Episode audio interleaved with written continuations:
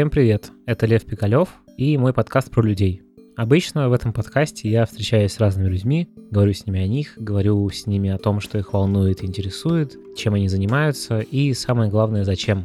Но сегодня необычный выпуск моего подкаста, потому что я встретился со своим очень близким человеком, Борисом Жутовским, и мы решили, что он не будет рассказывать мне о своей жизни, потому что она долгая и очень насыщенная, и не хватит одного часа, чтобы про это поговорить, но расскажет мне интересную историю.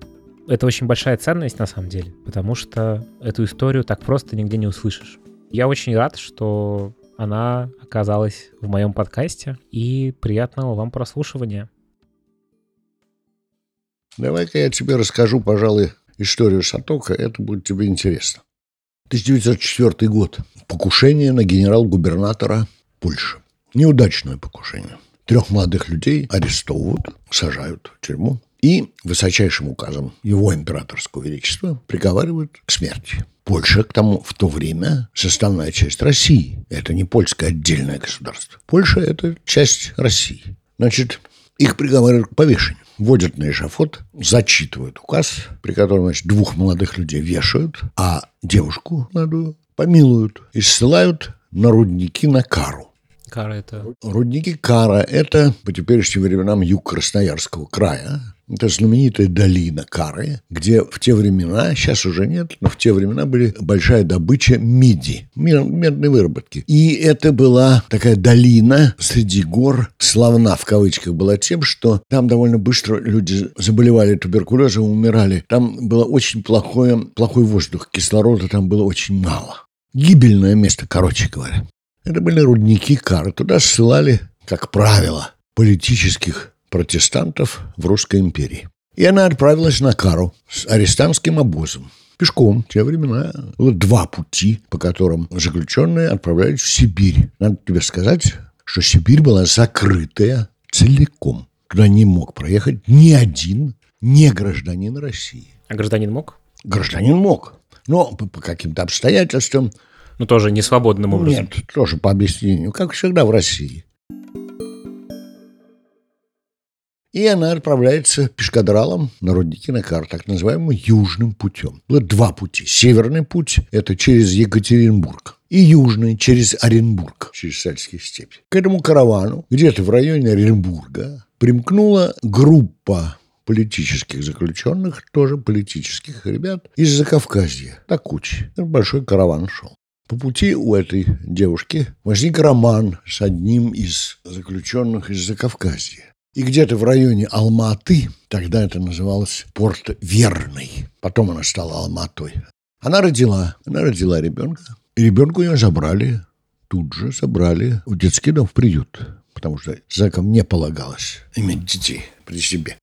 И она стала работать на каре. Прошло некоторое количество лет, и стало ясно, что она заболевает, и обессилила. Ее кассируют, как принято называть на процессуальном юридическом языке, ее кассируют и ссылают на Чукотку, на вечное поселение, в землянку в Чукотку. Она живет в этой землянке, где окно затянуто рыбьим пузырем. Проходит еще пару лет, и она пропадает. Значит, урядник проверяет ее, приезжает раз в год. В очередной раз он приехал, ее нет.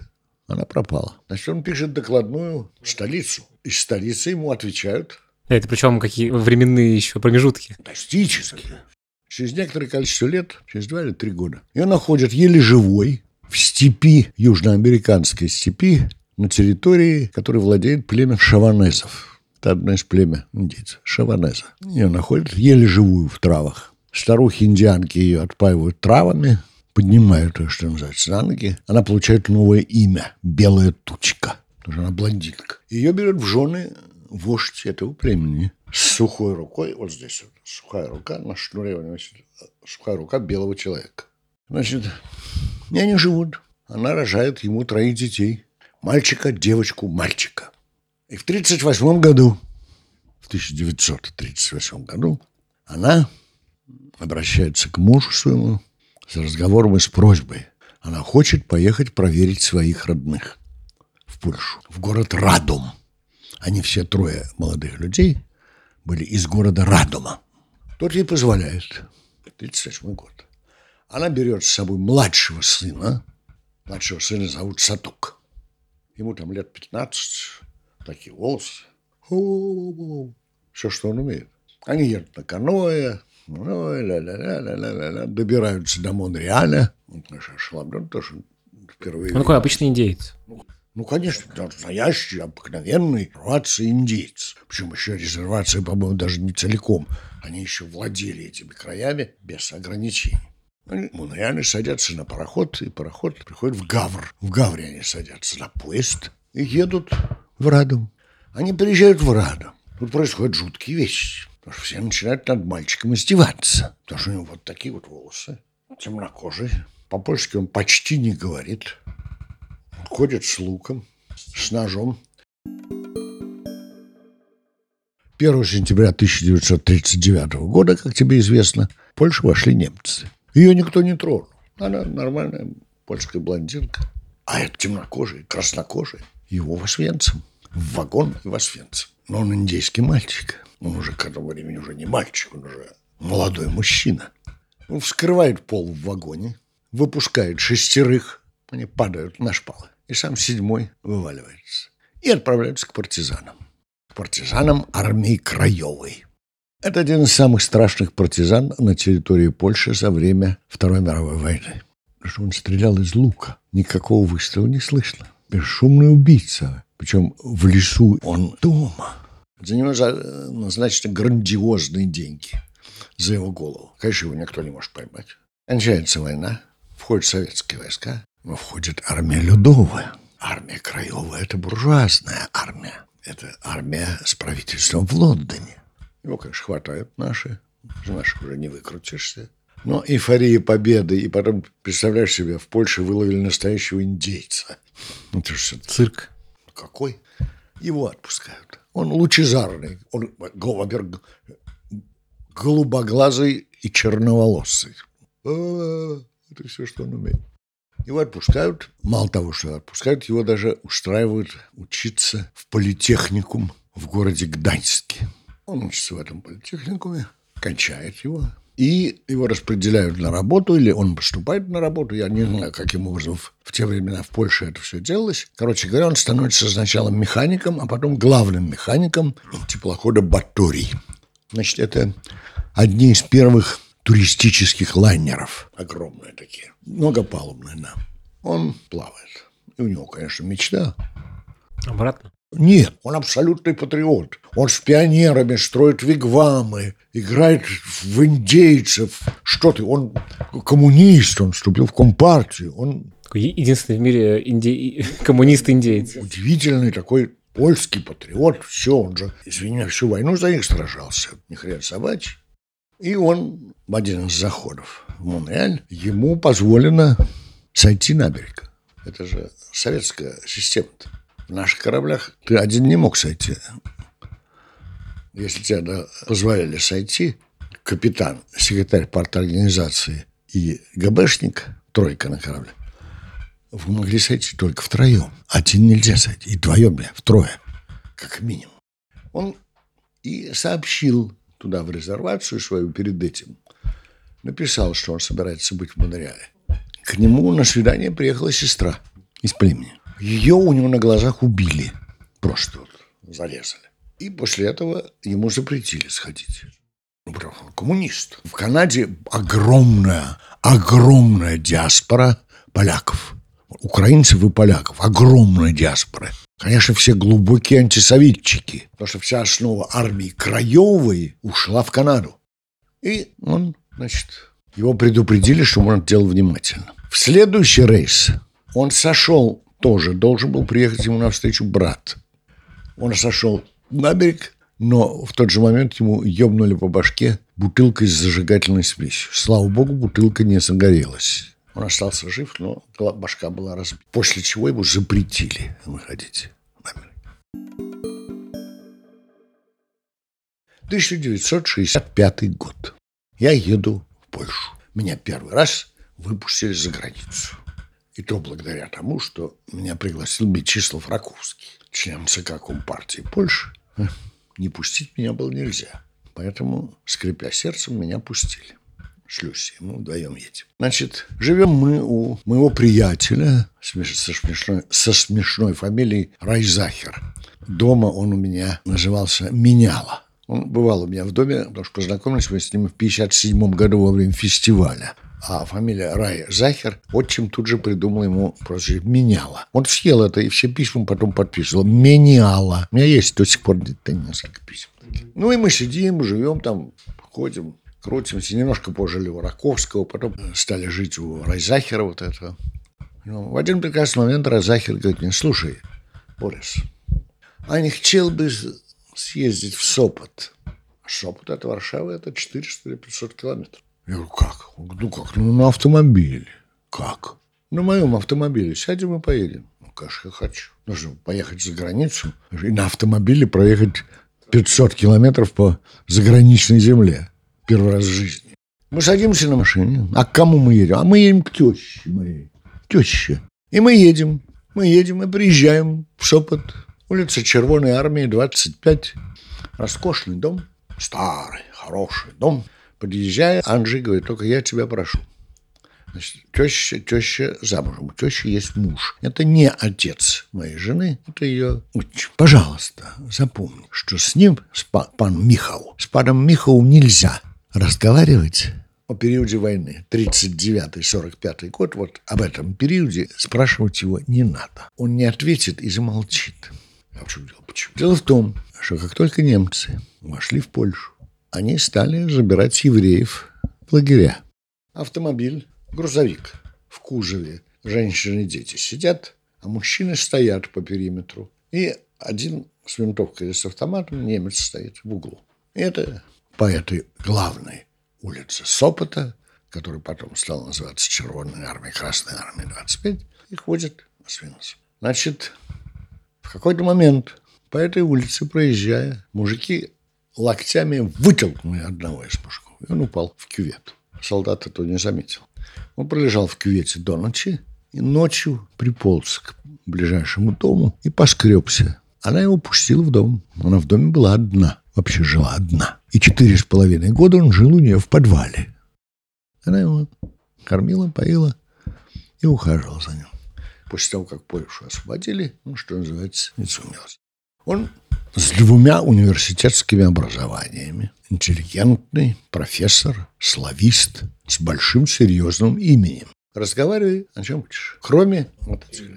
Хорошо, мы приезжаем. Очень милые, очень милые люди, симпатичные такие, прелесть какие. Живем у них, ходим на пляж, Сопота, курортный город. Значит, в один прекрасный момент паня Стефания говорит, слухай, Борис, а не хотел бы ты оглядать натурального индиана? Ну, пані Стефания, конечно. А где он? Ну, на утро. Завтра. Завтра мы садимся на ее машинку, колымагу такую, и едем. Гданьск в Жесть такой район есть. Потому что Гданьск, Сопот и Гдыня – это практически один город на побережье. Вот промежуток между Гданьском и Сопотом называется Гданьск в Жесть. Район такой. Мы приезжаем, Звонил в дверь. Открывает двухметровый амбал. Настоящий индейец с таким носом, с длинными волосами, голубыми глазами. Жена такая польская, стервоватая тетка такая. Нас угощают такими рюмочками, такими вот бутербродиками, палочки такой. Ну, такое чи- чистое такое польское гостеприимство. Так это принято них. Ну, сидим, что-то разговариваем, они о чем-то разговаривают. Этот шаток сидит молча. Потом, слухай, Борис, ты ведь з рощи. Я вот так. Угу. Слухай, а мачев в роще медведи? У вас есть медведи в России? Есть. А мог бы сдобыть шкуру? Можно ли достать шкуру? Я говорю, не вопрос. У меня на антресолях лежит две шкуры. Одна твоя. Действительно, в это время лежало две медвежьи шкуры. Одна твоя. Только есть проблема. Мех из России вывозить нельзя. В те времена было так. Нельзя. Ну, добре, помыслим. Дякую тебе. Опять наливайте. Честь, честь. Дякую тебе. Прошу. Нормально. Какое-то количество лет. Года два или три. Звонок. Борис, день добрый. Ten Саток mówię. Dzień dobry, Саток. А что, что się? Słuchaj, я, я приезжаю в Москву. Ты встретишь меня на вокзале. Przyjdziesz на дворец, придешь на вокзал. Приду. Pociąg numer taki, wagon taki. Przyjdziesz, naturalno. Так есть. Добре. Я прихожу на Белорусский вокзал, встречаю Саток с женой, с двумя огромными чемоданами. Я 402 москвич у меня, я, блядь, еле их туда запихал. Потому что он огромный, чемоданы огромные. Ну и жена тоже, не, в общем, не маленькая женщина. Привожу их домой. Люська уже накрыла стол, обед какой-то. Ну, нормально. Ну, приехали. Ну, там после первой или второй рюмочки я его спрашиваю. Саток, а для чего ты приехал? Какие у тебя планы? Какие у тебя проблемы? Для чего ты приехал? Першая. Скура. Во-первых, шкура. Я говорю, друга. Ну, Wiesz, jakaś ten kobieta przysłała мне запрошение. Какая-то женщина прислала мне приглашение. Вот я и приехал. Я говорю, а что за женщина? Я не знаю, вот телефон ее. У меня есть телефон ее и адрес. Я беру телефон, набираю телефон и говорю, добрый день, здравствуйте. Это, говорю, художник Борис Жутовский. Вот у меня сейчас находится Саток Суплатович, который по вашему приглашению приехал. Где он? Что он? Мы его ждем уже третий день. Немедленно. Я говорю, ну, мы сейчас до обеда. Никакого обеда ж. Вы что? У нас накрыты столы. Я говорю, ну, хорошо. Ну, мы все равно что доели. Я говорю, Саток, надо ехать. Поехали. Нагружаемся опять в москвичек свой несчастный и едем на проспект Мира. Рядом с метро Щербаковская. Дом. Нормальная девятиэтажка какая-то. Приезжаем, открывает дверь.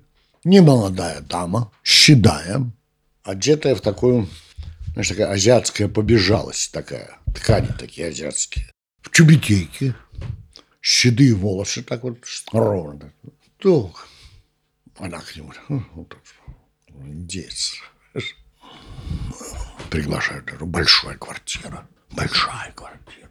Мы проходим большую комнату, где на полу Дастархан, низкий стол, уставленный по тем временам несусветными. Икра, какие-то бутылки роскошного вина, рыбы еще. Очень богато. Очень. И садись. Мы садимся. Мы садимся. Я говорю Сатоку. Саток, вешь, что ты е? Не вем. Я говорю, знаешь, что это такое? Нет, не знаю. Нет. А, вас тоже позвали, то есть вы сидите? Ну, конечно, вдвоем же пришли. Ну, так сидим, сидим, сидим. Набежала какая-то, в основном, молодежь. Ну, мои ровесники и моложе.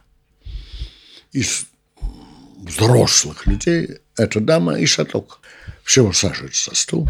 Она поднимает бокал, наливает себе красного вина в бокал, встает и произносит тост. Из этого тоста яствует, что она та самая девочка, которую мать Сатока оставила в приюте на рудниках в Каре. Безумие. Надо тебе сказать, что и он, и я слегка подохуели. Чисто совершенно, конечно. И она вызвала его, нашла и вызвала его для того, чтобы написать вместе книжку об их судьбе. Вы, Боря, не волнуйтесь, у него роскошная гостиница, все, мы будем работать. Я говорю, у меня только одна просьба. Книжку оформлять буду я. Тем более, что тут... А, нет, там еще была одна взрослая женщина, заведующая редакцией в издательстве «Молодая гвардия». Когда я вошел, я ее узнал, да, господи, Инна тут что делает? Я-то работал, да? И, ну, мы продолжаем что-то, да? В какой-то момент Саток, поняв, что это все очень торжественно и значительно, он сказал, добре, Борис, притумач, кохани, переведи, пожалуйста. Мне он говорит. И он говорит, что это такой торжественный момент для него. Поэтому он сыграет очень важную, сейчас очень важную индейскую, индийскую песню. Лезет в карман, достает какую-то вот такую железную хуйню, вставляет ее туда желтую, и так трынкает.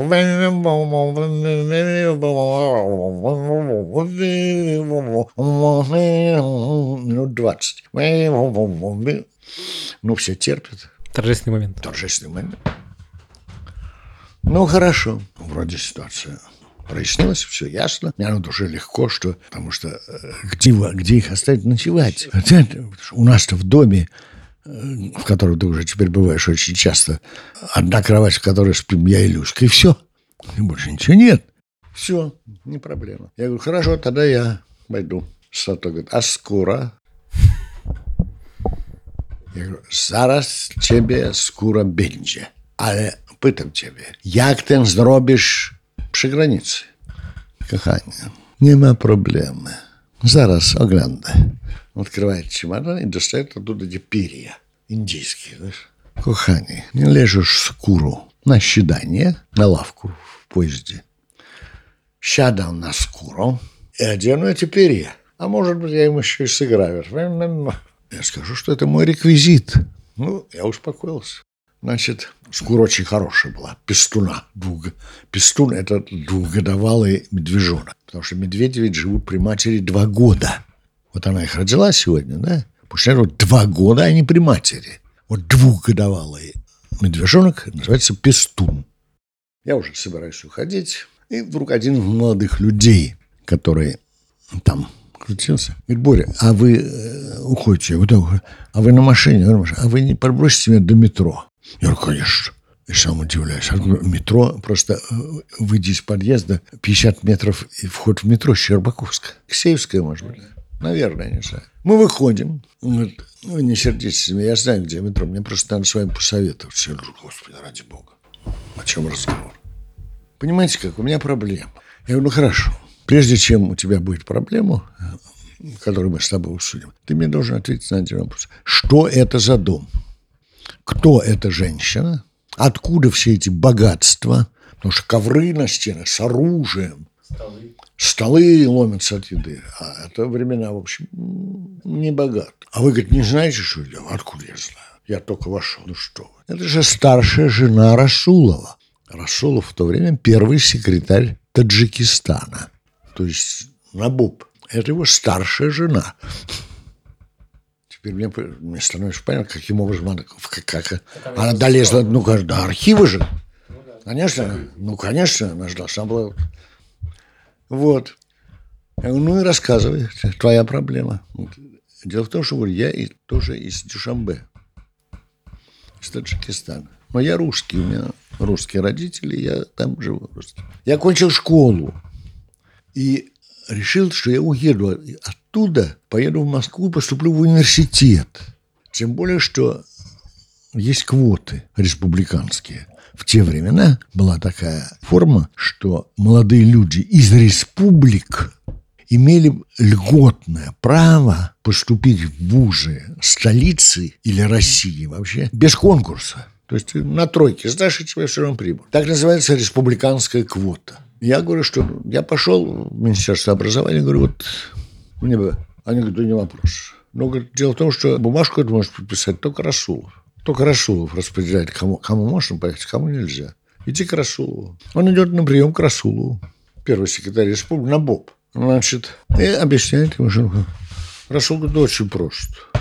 Очень просто. У меня вот дочка забеременела подзалетел. Вот ты на ней женишься и отправляешься в Москву и учись. Я говорю, ну о чем ты хочешь со мной посоветоваться? Что мне делать? Я говорю, что ты? Женись. О чем ты говоришь? Женись и поступай в институт, в университет. А через два года разведешься. Или кончишь вуз, тогда разведешься. Ну, он еще молодой. Понимаешь, нет этого цинизма даже столичного цинизма, который был у меня, понимаешь, не говоря уже о взрослости.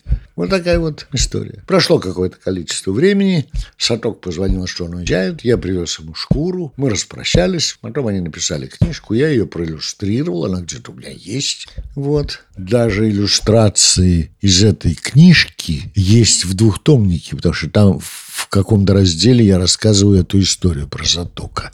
И там же есть и фотографии. Он мне две или три фотографии маленькие подарил. Заток. Такая вот история. Много лет спустя. У меня же в Гданьске один из моих близких друзей, Влодок Лаймер. Я приехал в очередной раз в Гданьск. Кстати, слушай, Влодок, а ты знаешь, что у тебя во Вжеще жил индеец? Нет, не знаю. Настоящий индеец жил у тебя под боком. Вот не, не знаю, ничего не знаю. Я говорю, ну ему так же. Прошло еще много лет. Я уже женился на Надьке. Мы уже живем на Кутузовке. И как-то зашел об этом разговор. Ну, Надька другая женщина, она современная, так же, как и ты. Она говорит, а что ты тут же сейчас собираешь на компьютере, там где-то чего-то тыркает, что-то, и получает полную информацию, что Саток похоронен, и похоронен в Гданьск в Жесть, на кладбище. Его дочь уехала в Канаду и живет в Канаде, и там вышла замуж, является одним из патронов этой резервации в которой, как ты понимаешь, у нее родственники. А в Польше об этом никто ничего не знает. Хорошо. Через некоторое время, не все, через некоторое время раздается звонок. Звонит пани Стефания и говорит, вот, я приезжаю в Москву. Пани Стефания, не разговор. Приезжаете и живете у нас, не разговор. Она такая гостеприимная, милая э, женщина. Она приезжает, живет. Ну, я ее вожу, там, гум, цум, мавзолей, наверное, набор такой. Да. Потом она однажды говорит, ты понимаешь, в чем дело? Дело в том, что до революции я жила в Москве. И только как только началась революция, мы переехали во Львов, а потом уже дальше в Польшу. Я жила в Москве. И ты знаешь, мне очень хочется посмотреть на этот дом. Я говорю, а где этот дом? Она говорит, вот площадь такая-то. Говорю, нет такой площади. Я не знаю. Переименовано все. Я говорю, а поблизости там что такое? Она говорит, поблизости там была бутырская тюрьма. Я говорю, ну, я говорю, полиху. Полиха, полиха, да, полиха. Я говорю, все нормально. Садимся на машину и едем на полиху. Езжаем на площадь борьбы. И она вдруг начинает плакать. Вот этот дом же, вот он, вот он. И вот этот подъезд. У меня тут все захолонуло. Все абсолютно. Я говорю, ну, пошли. Мы выходим из машины. Можно было оставить то время машину просто так. Входим в подъезд. Она говорит, один лестничный пролет наверх. Квартира три. Хорошо. Мы поднимаемся. Я звоню.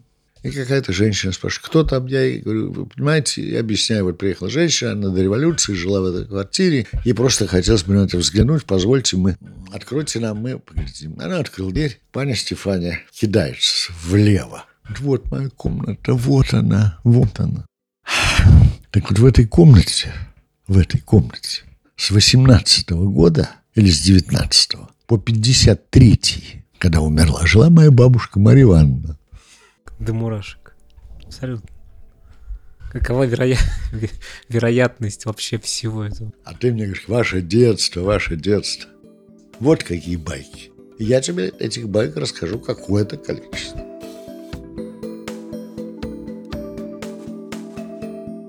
Это был пятый выпуск подкаста про людей. Я очень рад, что у меня в гостях был Борис Осипович Жутовский. И я думаю, что Борис Осипович появится здесь еще со своими историями. Большое спасибо, что послушали. Надеюсь, что вам было любопытно. И если вам не сложно, зайдите в iTunes, поставьте оценку, напишите отзыв или напишите мне личный отзыв, потому что это помогает двигаться дальше и записывать этот подкаст. Большое вам спасибо. До следующего выпуска. Пока.